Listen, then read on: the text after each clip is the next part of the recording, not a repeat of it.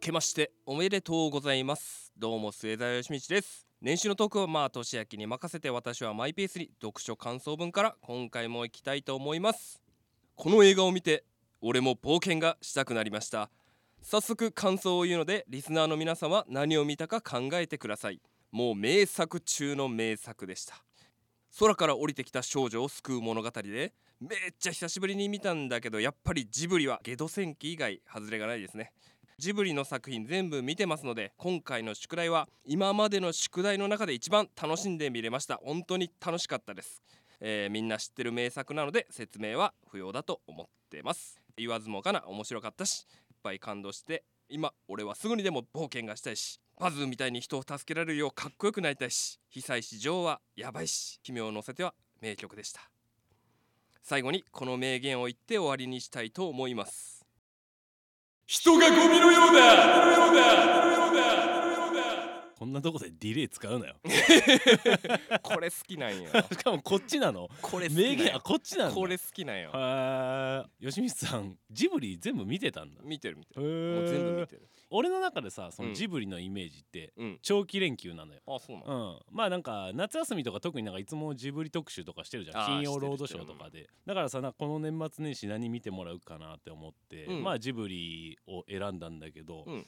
お前ジブリが理解できるからってなんかセンスあるみたいな風出してない？いやいや本当？ジブリはすごい好きなへー。よ全部見てる。あそうなの？何気に。俺さこんだけエンタメ好きおじさんみたいなこと公言してながらも 俺ジブリ全く通ってないのよ。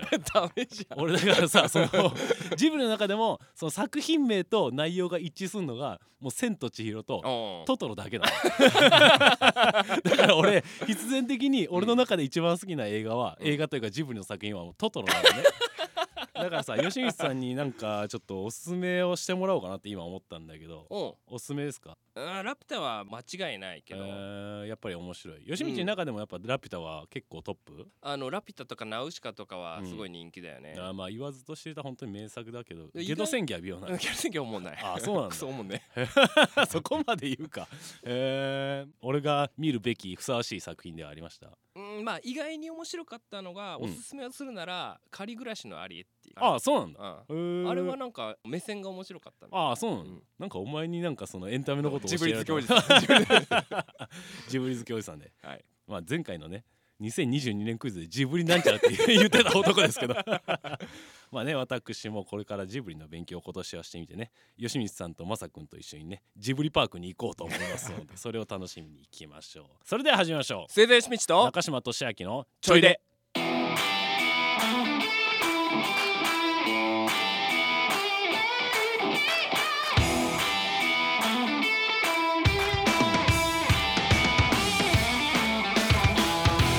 改めまして生前しみちです。中島俊明ですこの番組は岡山県津山市のアリコベール新座内にあります FM 津山のスタジオにて収録してお届けしておりますはい、お願いします。えー、皆さん明けましておめでとうございますおめでとうございます。新年一発目の放送です本年もね何卒よろしくお願いお願いします。えまだね我々は絶賛お正月モードなんですけどはい、まあねこれが配信される頃にはねお正月気分もねみんな抜けてるんじゃないかと思うんですけど、そしてね今回8回目の放送です、はい。皆様本日もよろしくお願いしおます。願いします。さて吉西さん。はいはい。新年明けてからも結構経ちましたけど。立ちました。うん。吉西さんこの年末年始はどう過ごされました？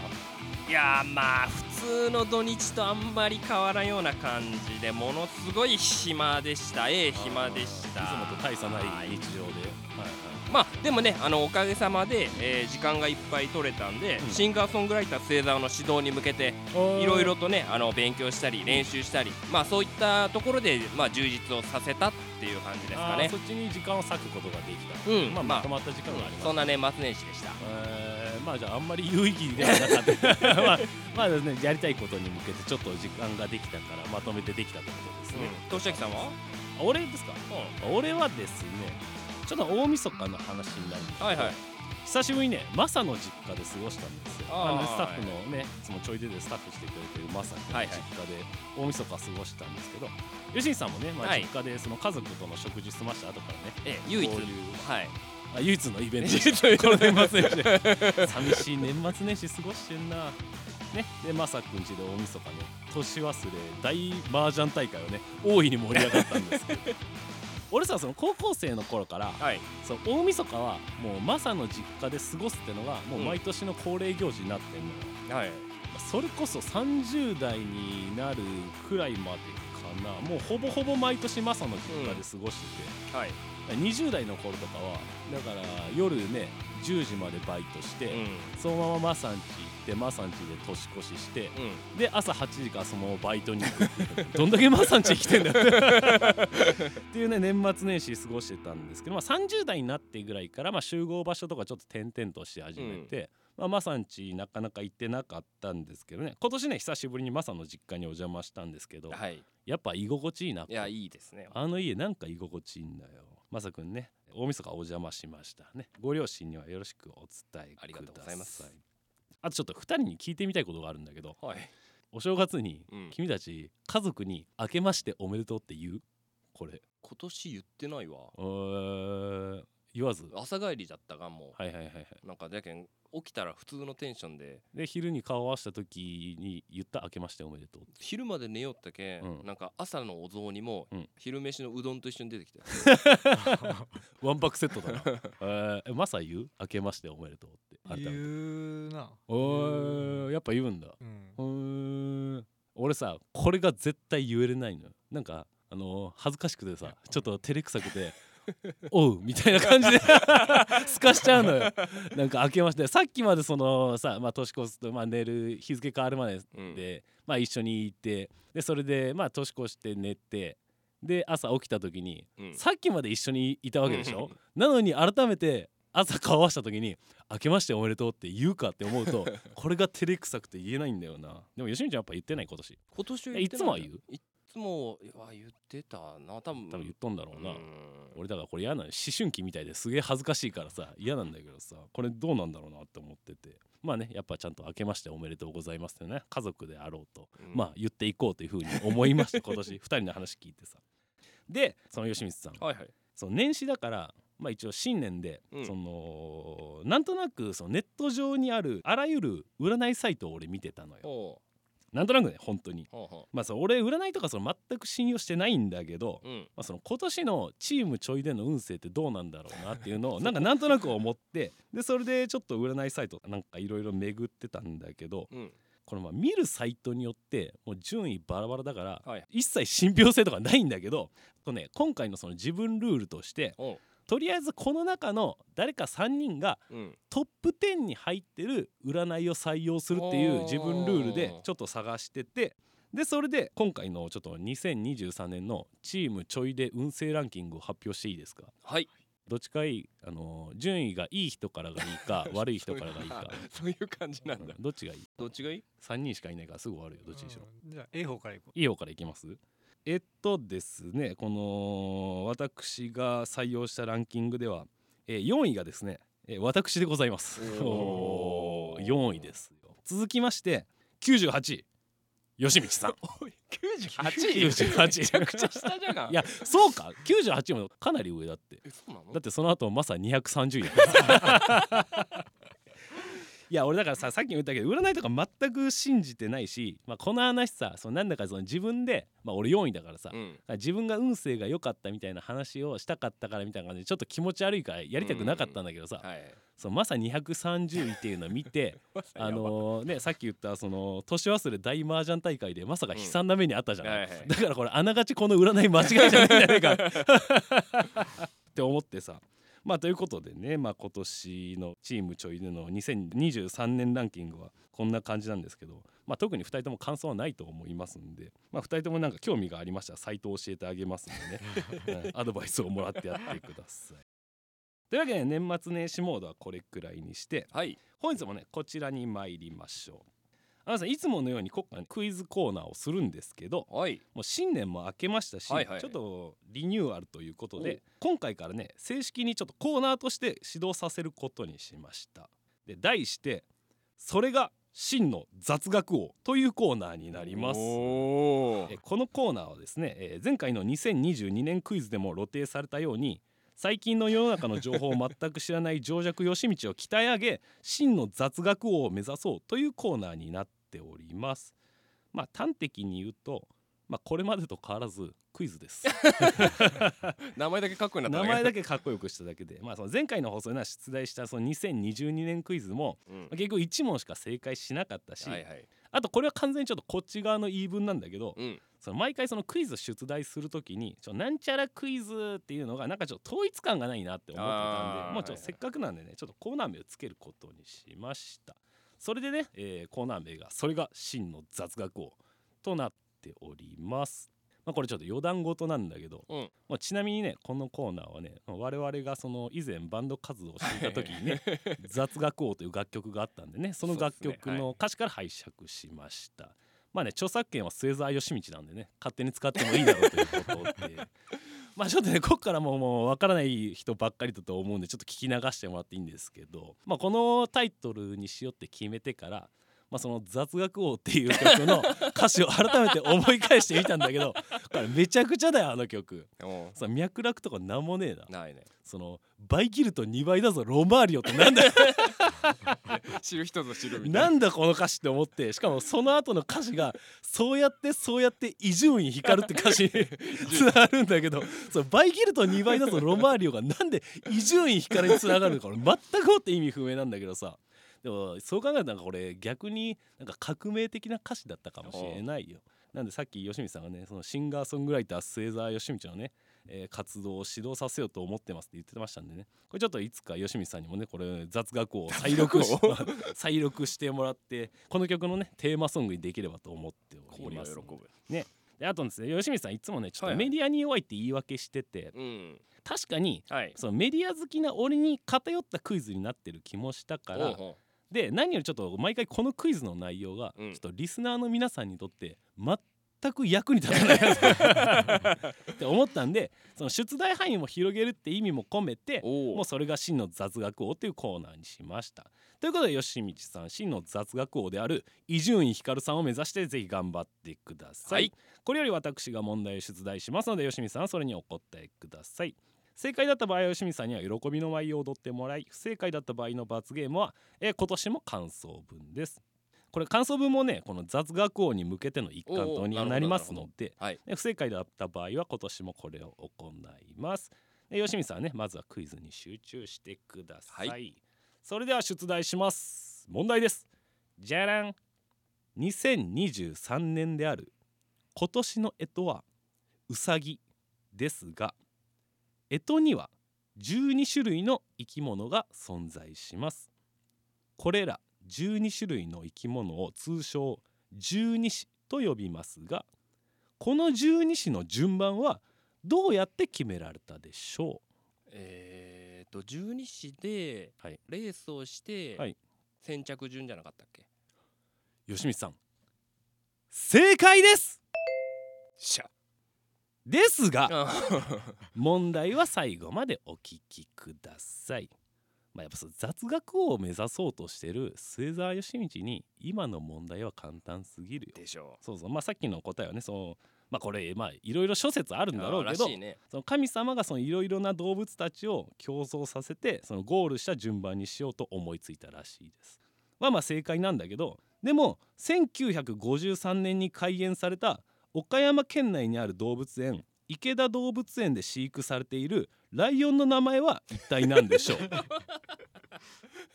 こっちが真の問題です。さあライオンの名前ですよ。ヒントは2018年うん。2月24日生まれ。これがヒント。ここがヒントか全然わからんけど。二重郎吉見さん不正解です。正解はチャーリーです。え何？嘘。2月のどこに関係があるや全然関係ないです。のはい。なんかそっからなんかたどっていけるかなって思ったんですけど正解はねチャーリーでした。ライオンの名前はね。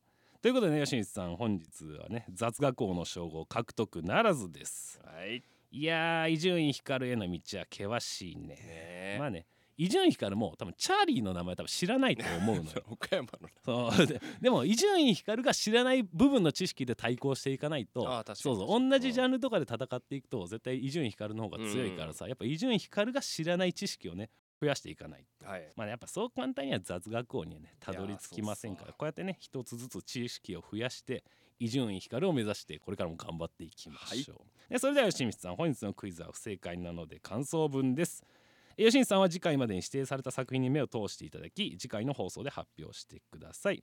皆さんもおすすめの作品がありましたらぜひお教えください。というわけで本日からクイズコーナー改めそれが真の雑学王のコーナーを行っていきます。リスナーの皆さんも自分の知っている雑学などがございましたらぜひメールをお送りいただき末澤義道を真の雑学王にするべくぜひお力を貸してください。ちなみに先日、はい、ナッチに第3子が生まれたらしい、えー、これもまた雑学の一つです。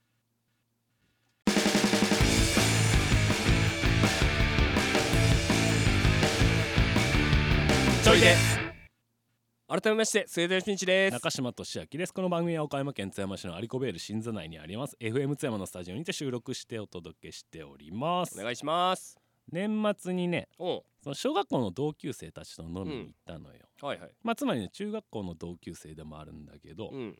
まだ20代後半くらいからこの集まりをね毎年年末にやってたんだけどまあちょっとコロナ禍になってからまあちょっと期間が空いちゃってうん。で一昨年くらいからまた集まり始めたんだけどはい。まあメンバーもねその年ごとにまあちょっといけるメンバーで集まってでそれね今年は5人で開催したのよ。まあみんな相変わらずそうで、まあ、懐かしい話とかで盛り上がりながら、まあ楽しく飲んでまして。でそのメンバーの中に、まあ、このちょいで始めた当初によく名前出してたんだけどシンジってやつがいてでその日は俺とシンジと、まあ、他の3人で飲んでてまあたうんうん。5人で楽しく飲んでたんだけど、そのお酒が進んでいく中でその途中からさうん。そうシンジ特有の うざがられタイムが始まったのよ、まあ、お前もなんとなく想像つくでしょ？あのだるい感じ。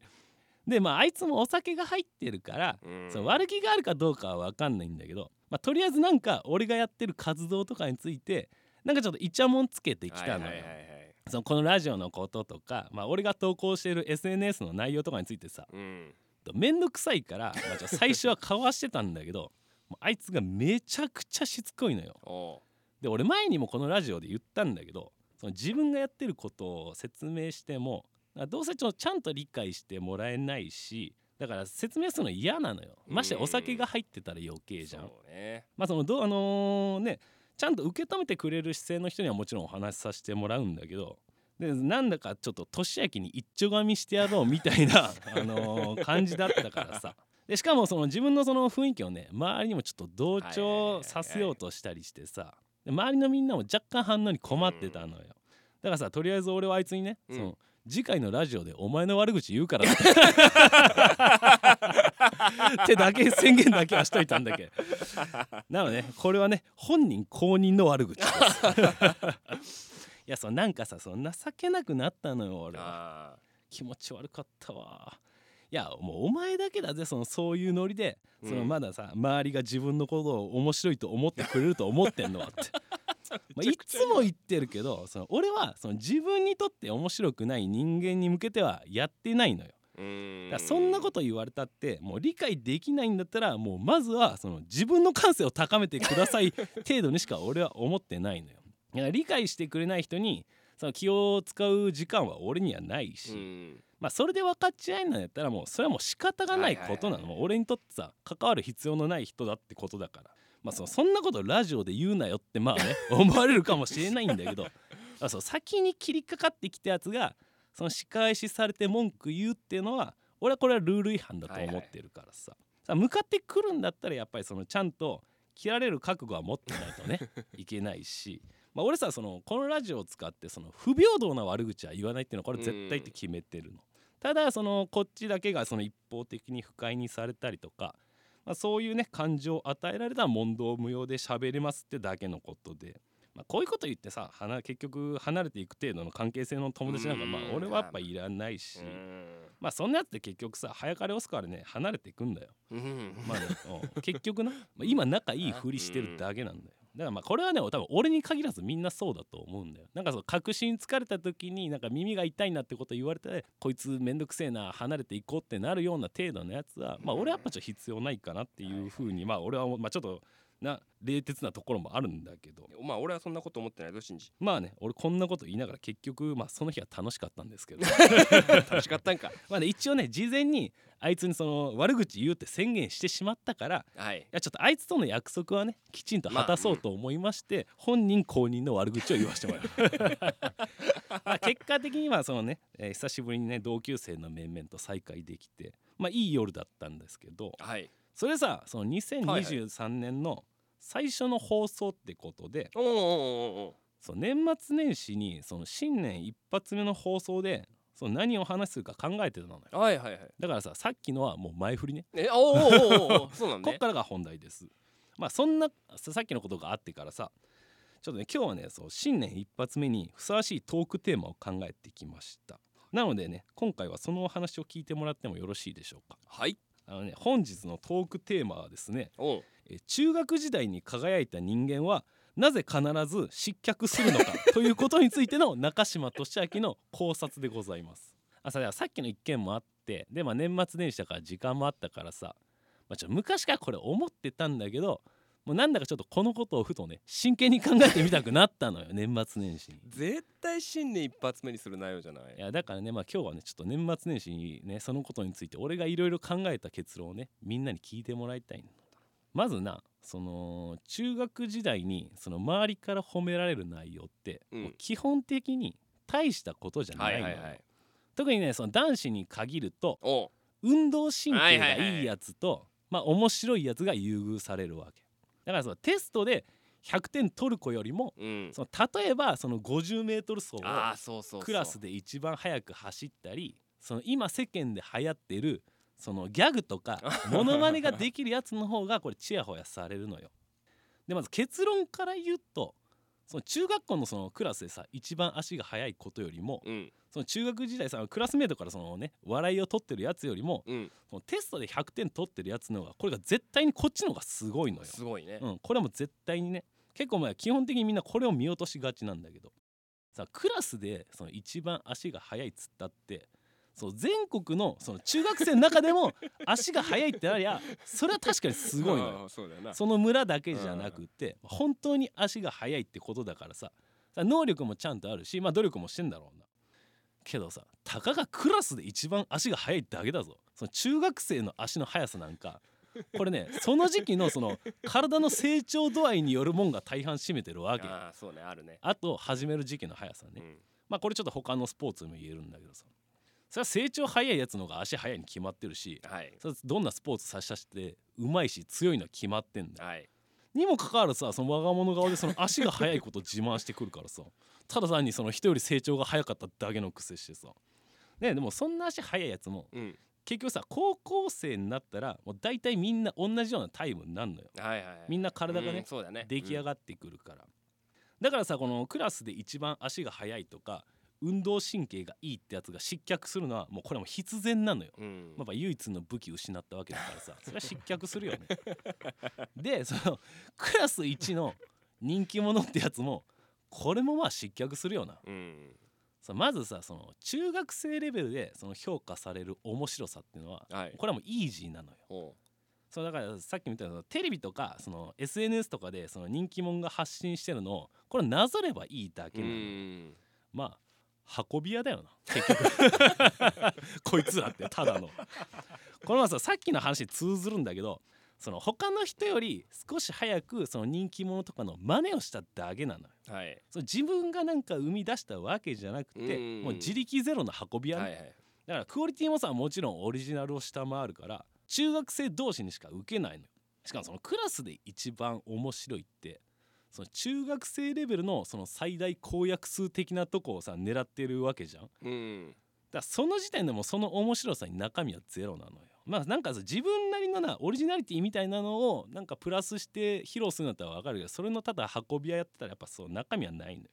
それだったらさクラスの端っこでなんか2人しかわからないようなな 話を永遠としてるやつの方がこれは絶対にこっちの方が伸びるのようんうんうんさあクラス一のさ人気者がその中学時代のチヤホヤにさ味を占めてそう高校生になってその同じテンションでその運び上げを披露してももう高校生になったらもうみんなそれなりにさ面白いことの判別ってできるようになってるからやっぱ高校じゃ通用しないの。よはいはい。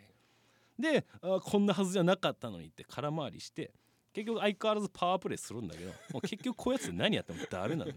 もう時すでに遅しなのよね。でここで両者に共通して言えるのははいはい。中学時代に評価された部分ってのはうん。その必ずしもその自分が培ってきた部分が評価されるわけじゃないってことなのよ。で結局そのな何の努力もせぬままそのチヤホヤされてそう高校生とかでそのね周囲との差をどうすることもできなくなって勝手に失脚していくのよ。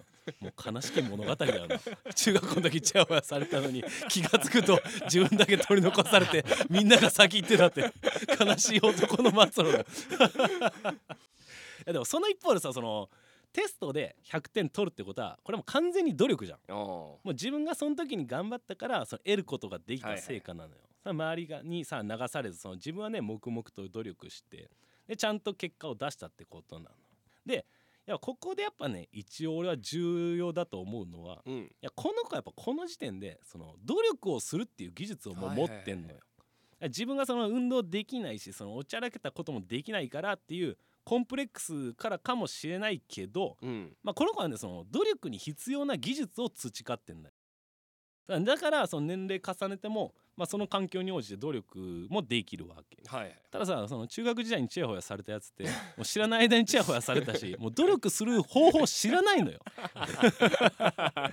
で何よりやっぱこれが一番厄介なんだけどプライドが邪魔になるんだよな。あーはいあの時にチヤホヤされたっていうプライドがやっぱ邪魔になるし、あとはこいつら一番ダメなところはねその地道に努力した子たちに対して褒めないんだよ。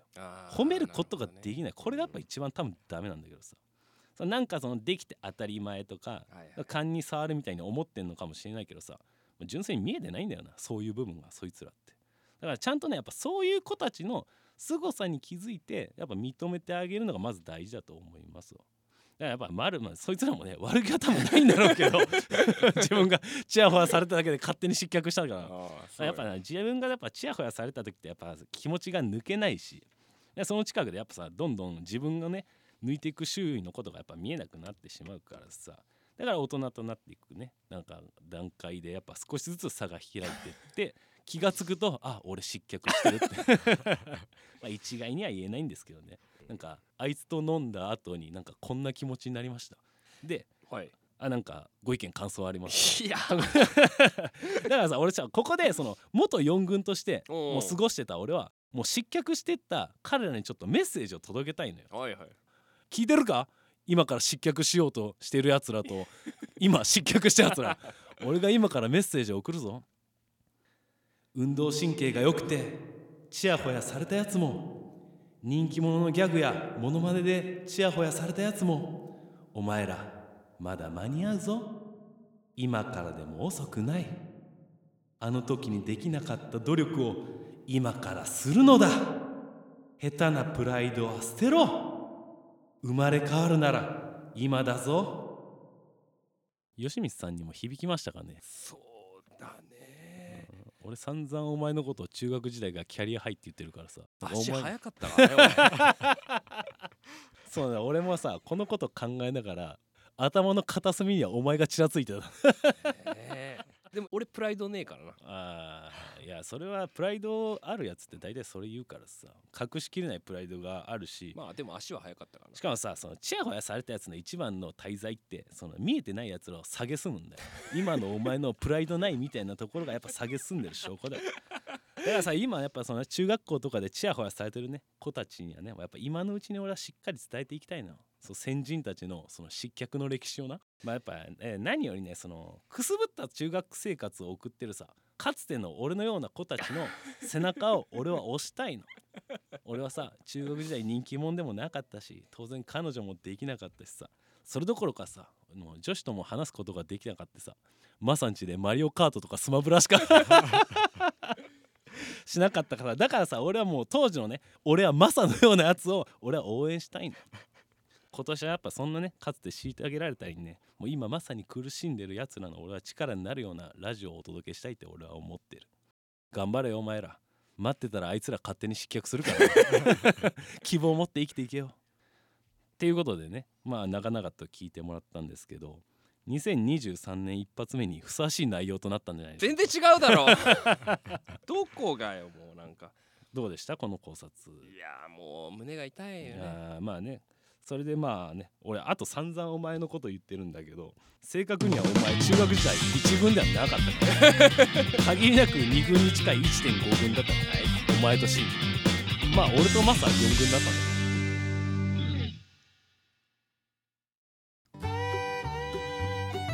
えそれでは吉道の中島と試合の中で第8話そろそろお別れの時間です。この番組はポッドキャスト Spotify、YouTube で視聴することができます。皆様からのコメントやご感想をお待ちしております。えーコメントする勇気がないっていう方はねいいねお気に入り登録などのリアクションもぜひお願いします。また僕のインスタグラムのアカウントではこの番組の情報やおまけ動画などもアップしておりますのでこちらの方もぜひフォローをお願いします。そしてはいこの番組では皆様からのメールをお待ちしております。現在募集しているコーナーは盛大吉道の片思いビンゴ俺の私のキャリアハイ。雑魚狩りとなっております。件名にコーナー名を記載してお送りください、えーその他にも感想や応援メッセージお便りなど何でもいいのでどしどしお送りください。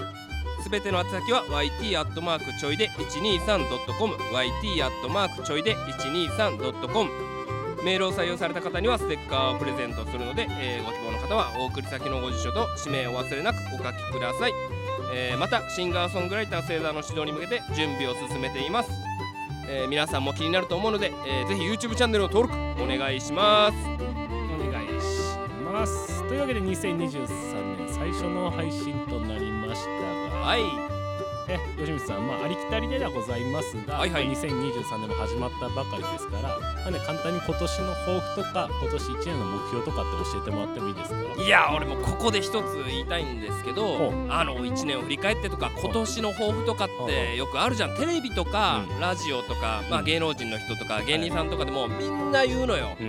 もう飽きちゃって俺、はいはいはい。いい加減聞いてそれ本当に気になる？俺聞いたってへえしかなんないのよ。思わない？なんかねあのそんなことより、はい。せっかくだから、はい。まあ年明けだったらはい「年明け去年お前が腹を抱えて死ぬほど笑ったこと何?」ってはい年明けが面白いことってやっぱ結構おもれえからそういうの聞きたいなとかはい今年俺を楽しませてくれるんだったらはい。お前ならどこに連れてく俺を？とかはなんかそういうその人に会ったことを聞いて、えーいろいろ引き出したいなとか思いました。結局何が言いたいかっていうと、うん。定番に収まってつまんねえなってなるよりその定番をぶち壊して俺は面白くなりたい。以上うん。な 一緒に面白くしていきましょう。なんだよその着地。どういう道順通ったらそんな着地になるんだよ。あだから定番の質問とか、はい。定番の返しとかされてもやっぱ心躍らないしそうそうまあ、その人に合った楽しませ方をできるような 人になりたいという、まあ、ユニークに富んだ人がねやっぱりどの時代も正義ですから、はい。ね、今年はねユニークな3人でお届けしていきますし、ええぜひぜということで吉光さんの目標エンディングでしなくてもよかったけど 今の話。もっと喋るとこあったけど。まあね俺はねちなみにまあ、はいはい。い、い1年にするぞっていうふうにね、えー口に出していこうかなっていうのが俺の今年の目標です、やっぱさ流れは自分たちで持ってくるものですからね。宮城亮太も言ってましたよ、まあ、言霊じゃないんですけど、まあ、やっぱね自分でいい1年にするぞって思いながらね俺は今年1年過ごしていこうと思っておりますので、まあ、こんな感じの我々2人とまさくんですがねよろしくお願いしますますそれではね今回が2023年最初の配信となりました今年もねこんな感じでやっていこうと思っておりますので2023年の皆さんどうぞよろしくお願いいたしますそれではお時間となりました鈴田義道と中島俊明のちょいで次回もお楽しみに。ここまでの相手は中島俊明と末田よしみちでした。それではまた次回お会いしましょう。せーの。バイバイ。バイバ